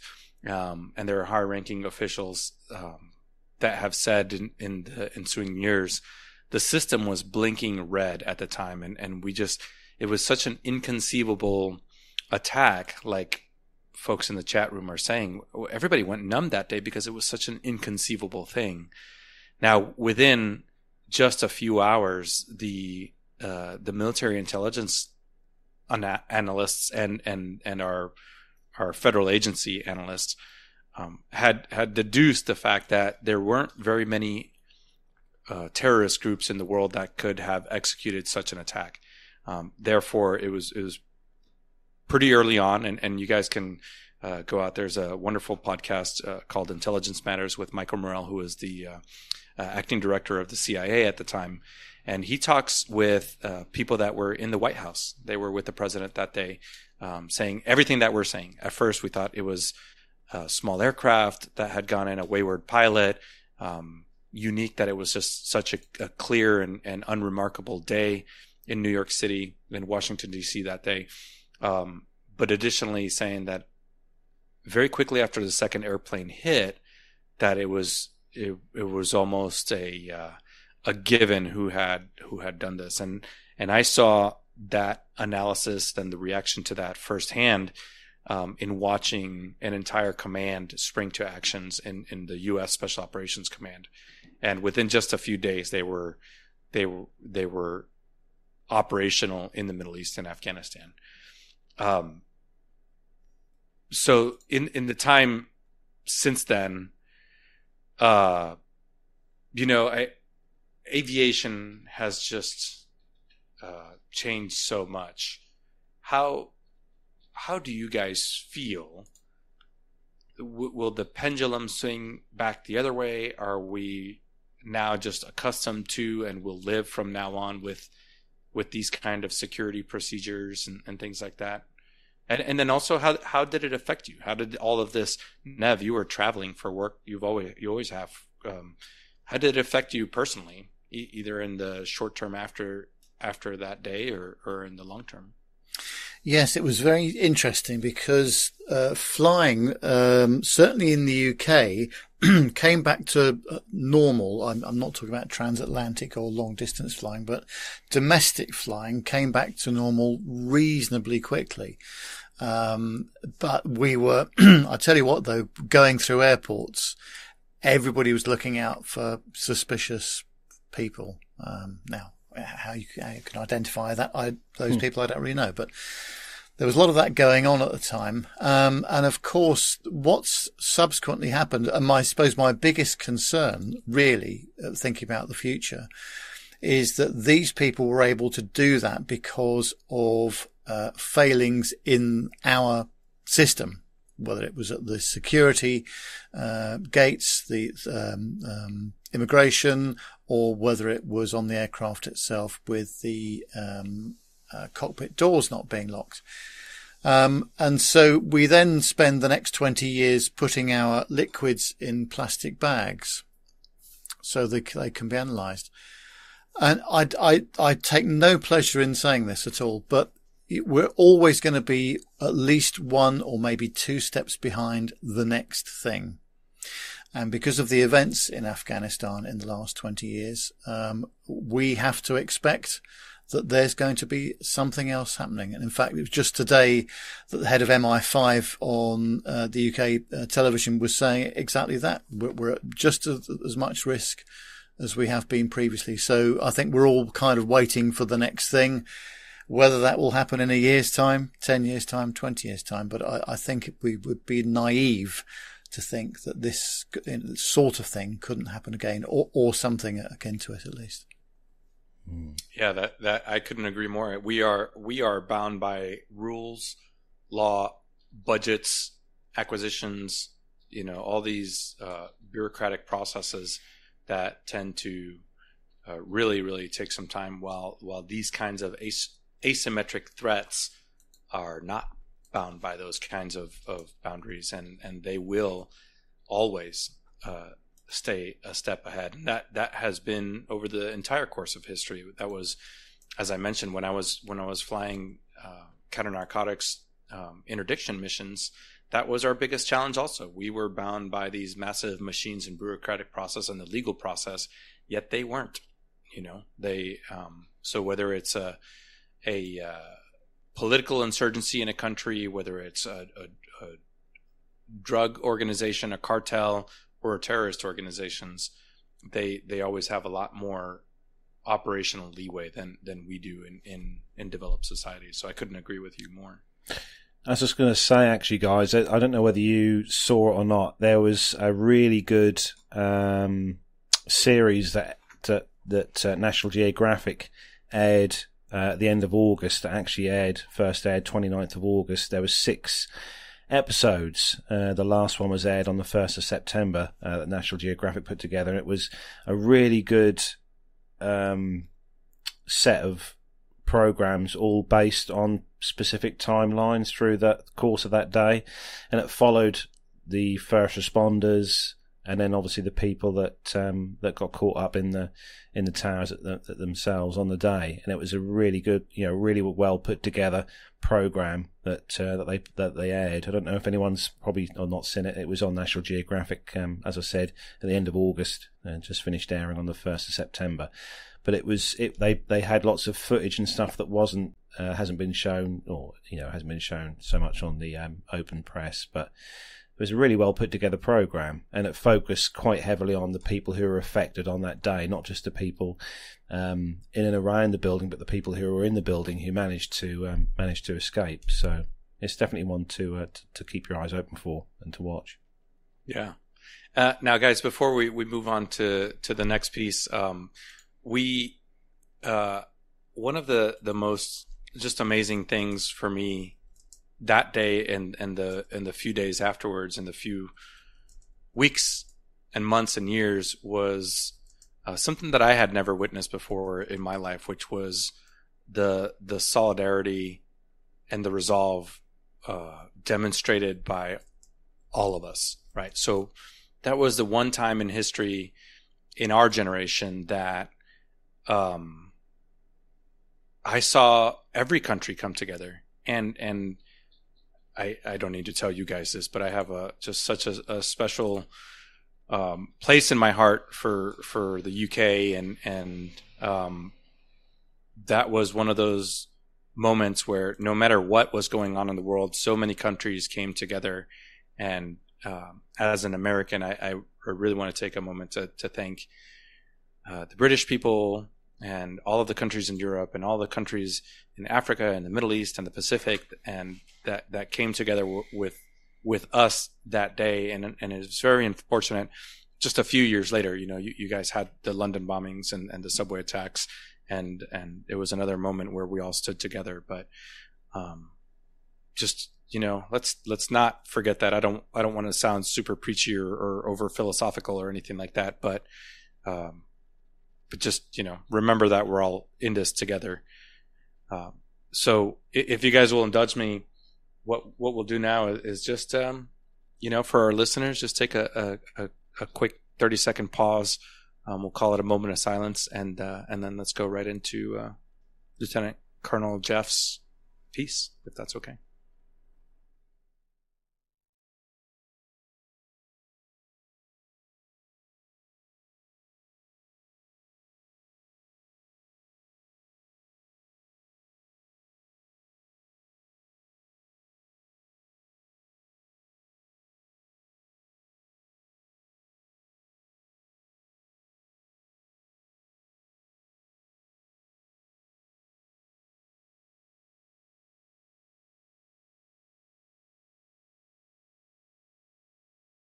Hello, my name is Jeff Feldmuth. I'm currently a captain at American Airlines flying 737s. But on September 11th, 2001, I was a first officer flying the 767 on day four of a four day trip. And this is my story of that day. It was a beautiful morning, both in Caracas, where we were departing from, and in Kennedy, which was our final destination, is where I am based. Uh, we were scheduled to depart at 8 o'clock in the morning and we did so, uh, taking off out of Caracas right at 8 o'clock on our way up to New York, where we knew is a beautiful, cloudless, beautiful, gorgeous summer day. Everything was normal until we were handed off by uh, Venezuelan air traffic controllers to San Juan Center. And as we checked in with San Juan Center, their first words to us after we checked in was that American, you need to check with your company Kennedy is closed. At the time, uh, the captain was flying the aircraft. I was on the radios. And so I queried him, well, what's going on? His response sent chills up and down our spines because being a retired military officer and pilot, as was the captain, these words are words you never want to hear. I can't tell you over an open frequency. The alarm bells going off in both of our heads were screaming at us saying something is drastically wrong. If you can't tell us over an open frequency, it must be really bad. Fortunately, the model of the 767 we were flying that day had a satellite phone in the cockpit. So we made a phone call to Dallas, got our dispatcher on the line, and asked one, what was going on, and two, what were we supposed to do? So he told us that two airplanes had hit the World Trade Center. We immediately recognized this as the bad news. However, he did not tell us that they were commercial airliners. He did not tell us that one of them was ours. So he then directed us to make our way towards Miami and they would figure out what to do with us once we got there. So I got off the phone with him and I coordinated with San Juan Center to get clearance to go from our present position, which was uh, just south of Puerto Rico over to Miami which is about halfway between Caracas and uh, JFK. So now we are making our way towards Miami and we still have questions. So we are sending messages to the company trying to get some answers about one, what's going to happen is when we get to Miami, and two, what's really going on. And the only response we get is a rather disturbing message through the printer that says, not even the flight attendants are allowed in the cockpit. At this point, the crash axe comes out of its holder, which is right behind my seat, and it is now in my lap. Charlie, the captain, looks at me and goes, Jeff, it's your airplane. I want to be free to handle what's going on, uh, whatever that may be. At this point, we uh, make a decision that we are not going to tell anyone on board what is going on, that we're going to Miami, or what has happened in New York City. For all intents and purposes, they think they're still on their way to Kennedy. So we switch over to Miami Center. This takes about another hour. It's about a three, three and a half hour flight from Caracas to Miami. We have opened up our publications because we had all the uh, JFK approach plates and maps out. So now we had to switch over to Miami. Doesn't take very long, but it's still something we have to look at. And all of a sudden, Miami Center comes up and makes a broadcast to everyone on the radio saying, Everyone stand by. I will be calling you back in sequence. All U.S. airspace is closed. I'll be asking you where you want to land outside of the United States. So if our hackles weren't raised before, they are now. So now we can't go to Miami. As the first officer, I have the publications that cover diversion fields uh, for Latin America and the Caribbean. So I pull out my book and I select, with Charlie's approval, that we're going to go to Nassau in the Bahamas. It's uh, 11,000 feet of runway. It's an American Airlines station. Um, so we can be serviced there, uh, and we have people there who can handle us and take care of us for whatever is going on. So for the next 15 to 20 minutes, we listen to Miami Center divert people all over the Caribbean. Can't go back to San Juan, that's U.S. territory. Can't go to the U.S. Virgin Islands, that's U.S. territory. People are going back to the Dominican Republic, to Haiti, to the other Virgin Islands, back to Aruba, Antigua, you name it, they're going there. So he stops for a moment and comes across the radio and goes, okay, these three flights are going to be allowed in. We were first. We were going to be allowed into Miami. There was a continental flight roughly a half an hour behind us out of Caracas that was scheduled Caracas to Miami. Then the American Caracas Miami flight that was an hour behind us. To my knowledge, those are the last three airplanes to land in Miami that day. So we're going to be first. In those days, Miami had two east-west runways, which were the primaries, and one uh, northeast-southwest runway. They were landing to the east that day, and normally, when you check in with Miami Approach Control, you do not say anything on the radio because the frequency is that busy, because there's that many airplanes on the frequency try it all to land at Miami. They will call you back when the guy gets to take a breath. That morning, it's roughly 11 o'clock. We are the only one on the radio. We are the only airplane in this guy's airspace. It was the weirdest sensation in the world to hear the quiet on the radio. It's noisier at 3 a.m. So that's a little unnerving. There's also nobody on the TCAS, uh, which is uh, a way we can see other airplanes uh, on a scope in the in the uh, on our displays. It shows other airplanes in their relation to us in altitude. There's no one else there. No general aviation, no business, no commercial. Just us. So as we maneuver out to the west of the field, again, I'm flying uh, to line up on what was then known as 09 left, which is now 08 right. We're about 10 miles out on final, and I'm looking out at the airport. And if the hair wasn't standing up on the back of my neck, it is now. For those of you who have ever visited what is affectionately called the Boneyard out in Tucson, Arizona, you'll know what Miami looks like. There were airplanes everywhere. Everywhere the entire north ramp, which is a huge cargo ramp, it is basically the length of the airport east west, is covered with airplanes parked nose to nose, tail to tail, wing over wing. I mean, it was frightening to look at. A lot of the taxiways um, had airplanes parked on them. There's a huge hold pad uh, just to the west of the main terminal that was covered with airplanes. So this is what Charlie and I are looking at and, and it's a beautiful day in Miami as well. So we're coming in and we configure the airplane. And about 1500 feet above the ground, I call for the final flap setting, which is flaps 30. I've never had this happen before, and I've never had this happen since.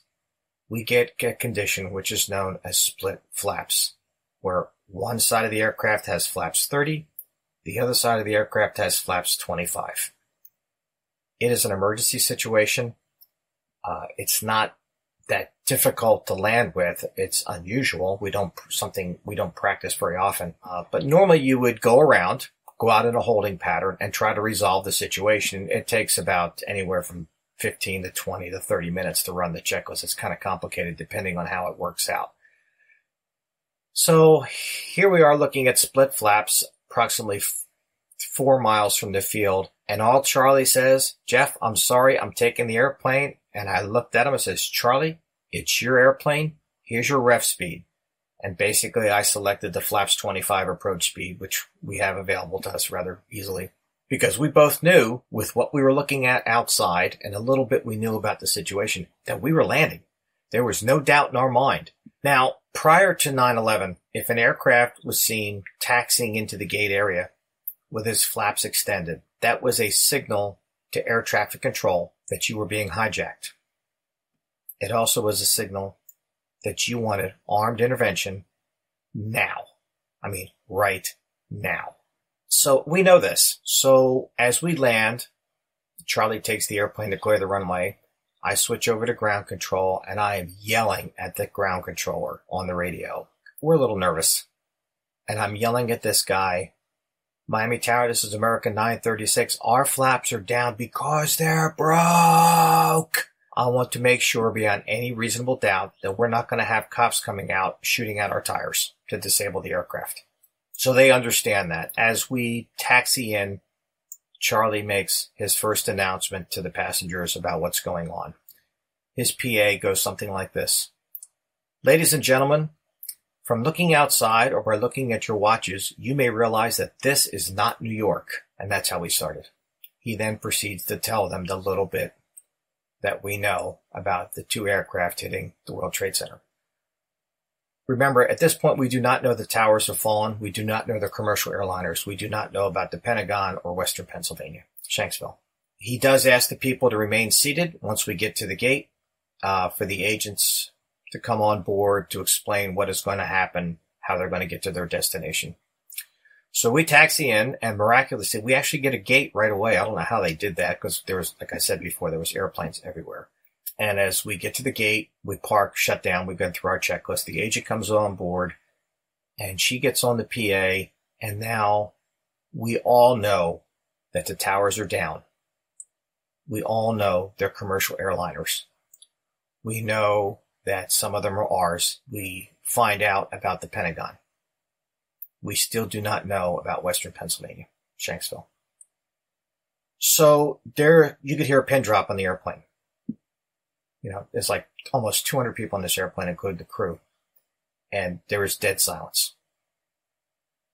Everybody gets off the airplane. The crew is still on board. Uh, the captain and I and uh, the flight attendants. And we're sitting there because we are not supposed to be there. So I'm sitting in the cockpit and I turn on my cell phone.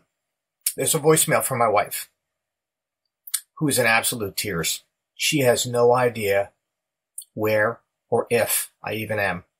I'm frantically trying to call her at this point, but because of the phone system of the hotel, not the hotel, the restaurant where she worked at the time, uh, I can't get through and I can't break in on the line. So I said, as I said earlier, I'm supposed to land about noon in New York, which puts me home before my children get home from school. My children are in first, third, and uh, 11th grade at this point. So fortunately, I have the phone number to the elementary school. I get the secretary on the phone and I go, Miss Fish, what do the children know? And she goes, well, we have not told them anything. And I go, well, I'm a pilot for American Airlines. And that's where she lost it. Uh, once she gets a little composed, I explain to her that my children need to be aware of where I am. They expected to find me at home when they got home from school. So she agrees to do that for me. Now I request that she call the high school because I do not have their number because I know that my oldest daughter is very aware of the events of the day. In fact, she's in an English class watching on live TV my airplane fly into the World Trade Center. My daughter is sitting in that class when the guidance counselor comes to her room to get her. When that happens, my daughter knew I was dead. I think my family had it harder than I did. At least I knew I was. I knew where I was. I knew I was safe for now, but I couldn't get a hold of them. They, like I said, they did not know where or if I even was. So that was kind of a tough part of the day. Ah. So after about an hour, um, sitting there in the airplane, we find out that we're going to a hotel. Uh, and for Charlie and I, it ends up being our normal layover hotel, which is down on Miami Beach. So as Charlie and I exit the terminal to go get our limousine van service out to the uh, hotel, one of the Miami news stations is there, and this woman throws a microphone in my face and asks me my opinion of the events of the day. Uh, and this is the last thing I needed. All I could think to say to this woman into the mic was, There, but for the grace of God, go I. And I walked away. Was it on the news? I don't know. Do I care? No. Um, it was uh, rather tragic uh, what was going on. So we end up uh, at the hotel, and this is a hotel that is almost exclusively airline crews. In fact, it's almost exclusively American Airlines and United Airlines, the two companies involved in the events that day. Uh, there's hundreds of us there, and it was probably the best place to be. I remember sitting out by the pool, trying to calm down, and I have uh, a woman sitting on each knee. Uh, they were flight attendants, and I still know these women to this day. And I had two women sit, fl- sitting on my knees, on my shoulders, bawling their eyes out. They were just so distraught. normally, at this hotel, there's a cooler out by the pool, and it's an honor system. You put a dollar in, you can take a beer. Uh, the cooler was not there. Instead, there was this 50 gallon trash can full of beer and sodas and stuff. And guys were just walking downstairs, throwing a 20 in the box, and everybody wants a beer, it's on me. There was uh, that kind of camaraderie going on. People walking around the lobby. Uh, anybody got a charger for this kind of cell phone? Somewhere's in here, I finally do get a hold of my wife yeah, let's just say that was an interesting discussion. It's hard enough even just thinking about it. So we spend the next five days in Miami. I'm sitting there at the pool watching the F-15s fly up and down the coastline. Jealous as all get out because I had been retired for less than two years flying that exact same airplane. And part of me is still really angry about the whole day not just because we were attacked, but because I spent 22 years on active duty being paid to be shot at to protect this country, but I could shoot back. And now they were trying to kill me and I couldn't do anything about it. That really, really made me angry. It still does. So we get home Saturday night to New York. I'm still not home yet. Uh, I've been gone for nine straight days, four days of the trip and then another five days in Miami. And because of the events, the FAA has waived a lot of the crew rest uh, requirements, trying to get the airlines back on their feet. Because, I mean, we are scattered all over the United States, all over the world. I have friends who were stuck in uh, Gander, uh, up in uh, Canada, uh, Sao Paulo, Brazil, uh, over in Europe. So trying to just find pilots who were able to fly, were local enough to fly, was getting to be a real issue because there was metal and crews all over the world where they weren't supposed to be. So our trip, our next trip was the same one we had just flown. It was uh, show up in the morning, uh, first thing in the morning, and fly out to Bermuda, stay the day in Bermuda, come back to New York the next day, and then on the second, third, and fourth days, we'd be flying through the Caribbean. So we're trying to get released for one day at home. And uh, what we offer the schedules. Listen, we will start our trip on Monday when it comes back from Bermuda. We're just asking for one day at home. And the schedulers are arguing with the captain. He says we have, they're telling us we have to be there the next morning. We have to be there. And Charlie finally tells the guy, listen, I'm hanging up now. Am I coming to work on Monday or am I coming up to work a week from now? You tell me because I'm not going to be here tomorrow morning. We're not coming. And so they finally give in. So we decide to show up uh, Monday morning for uh, the remainder of the three days of our trip. And I finally get to go home. I get home, oh, it's probably close to midnight on Saturday night. Finally get to be with uh, my family. Needless to say, uh, it was a quick turn. because I did have to go back to work on Monday. So Sunday was spent very close to those I love. Interesting. Uh, I normally leave for work three hours before I have to be there, but on that first trip on Monday morning, I decided to make it four hours. It was an hour, not enough. Uh, it took me four hours. Uh, I got to the aircraft at departure time. Uh, I was only, I was the only pilot there. Charlie had was an hour behind me. Uh, I had like three flight attendants. I think I needed five or six. Uh, they were just so happy to see crews uh, make it that it wasn't a problem. The hardest part of that drive in wasn't the traffic jam. The hardest part was driving across the Verrazano Bridge. The Verrazano Bridge is the bridge between Staten Island and the southern end of New York City by Coney Island. It's at the entrance to the bay, to the harbor.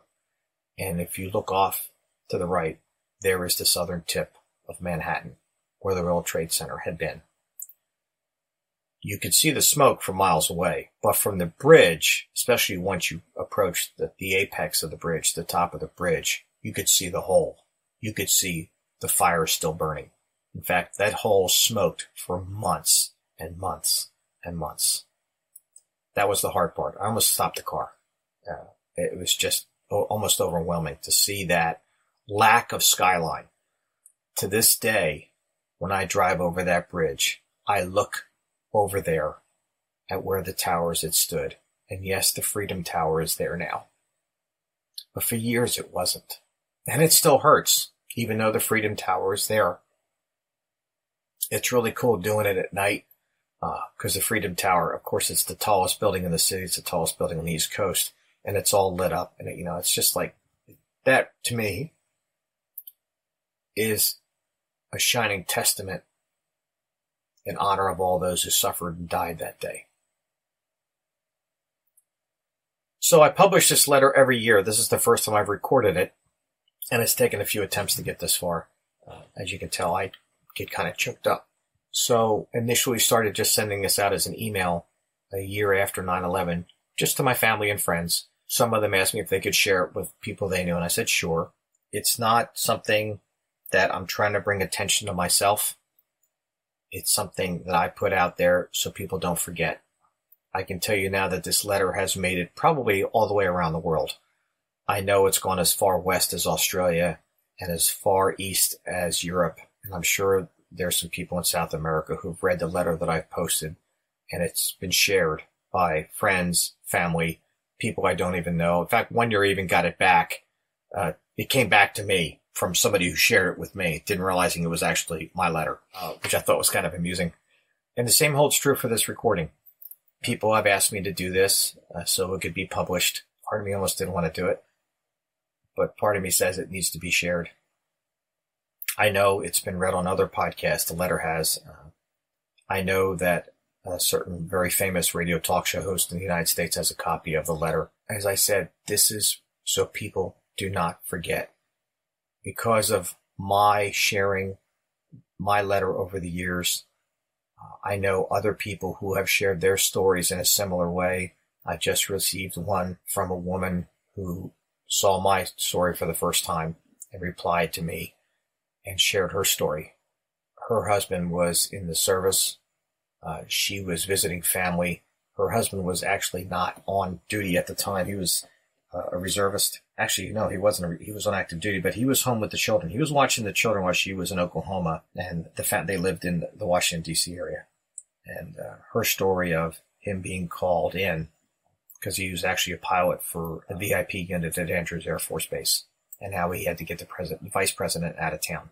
She's in Oklahoma. She can't get home. Her story of getting home to get her children and the neighbors who took care of the kids because dad was gone and she was away.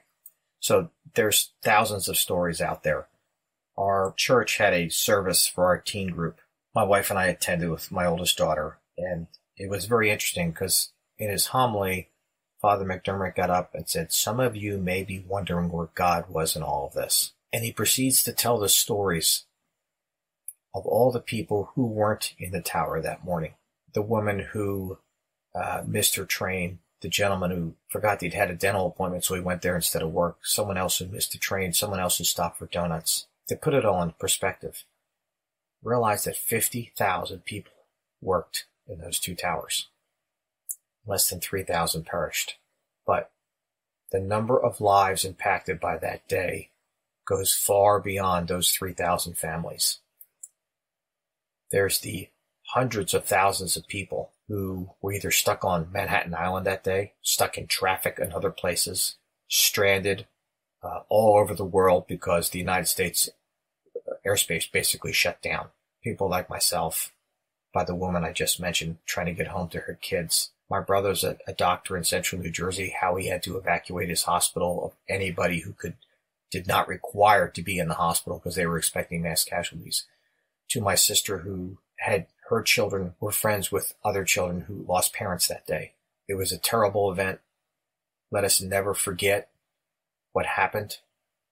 Let us never forget how this country came together to respond to that tragedy in such unity. So I end this on that note. May God bless us all. Thank you.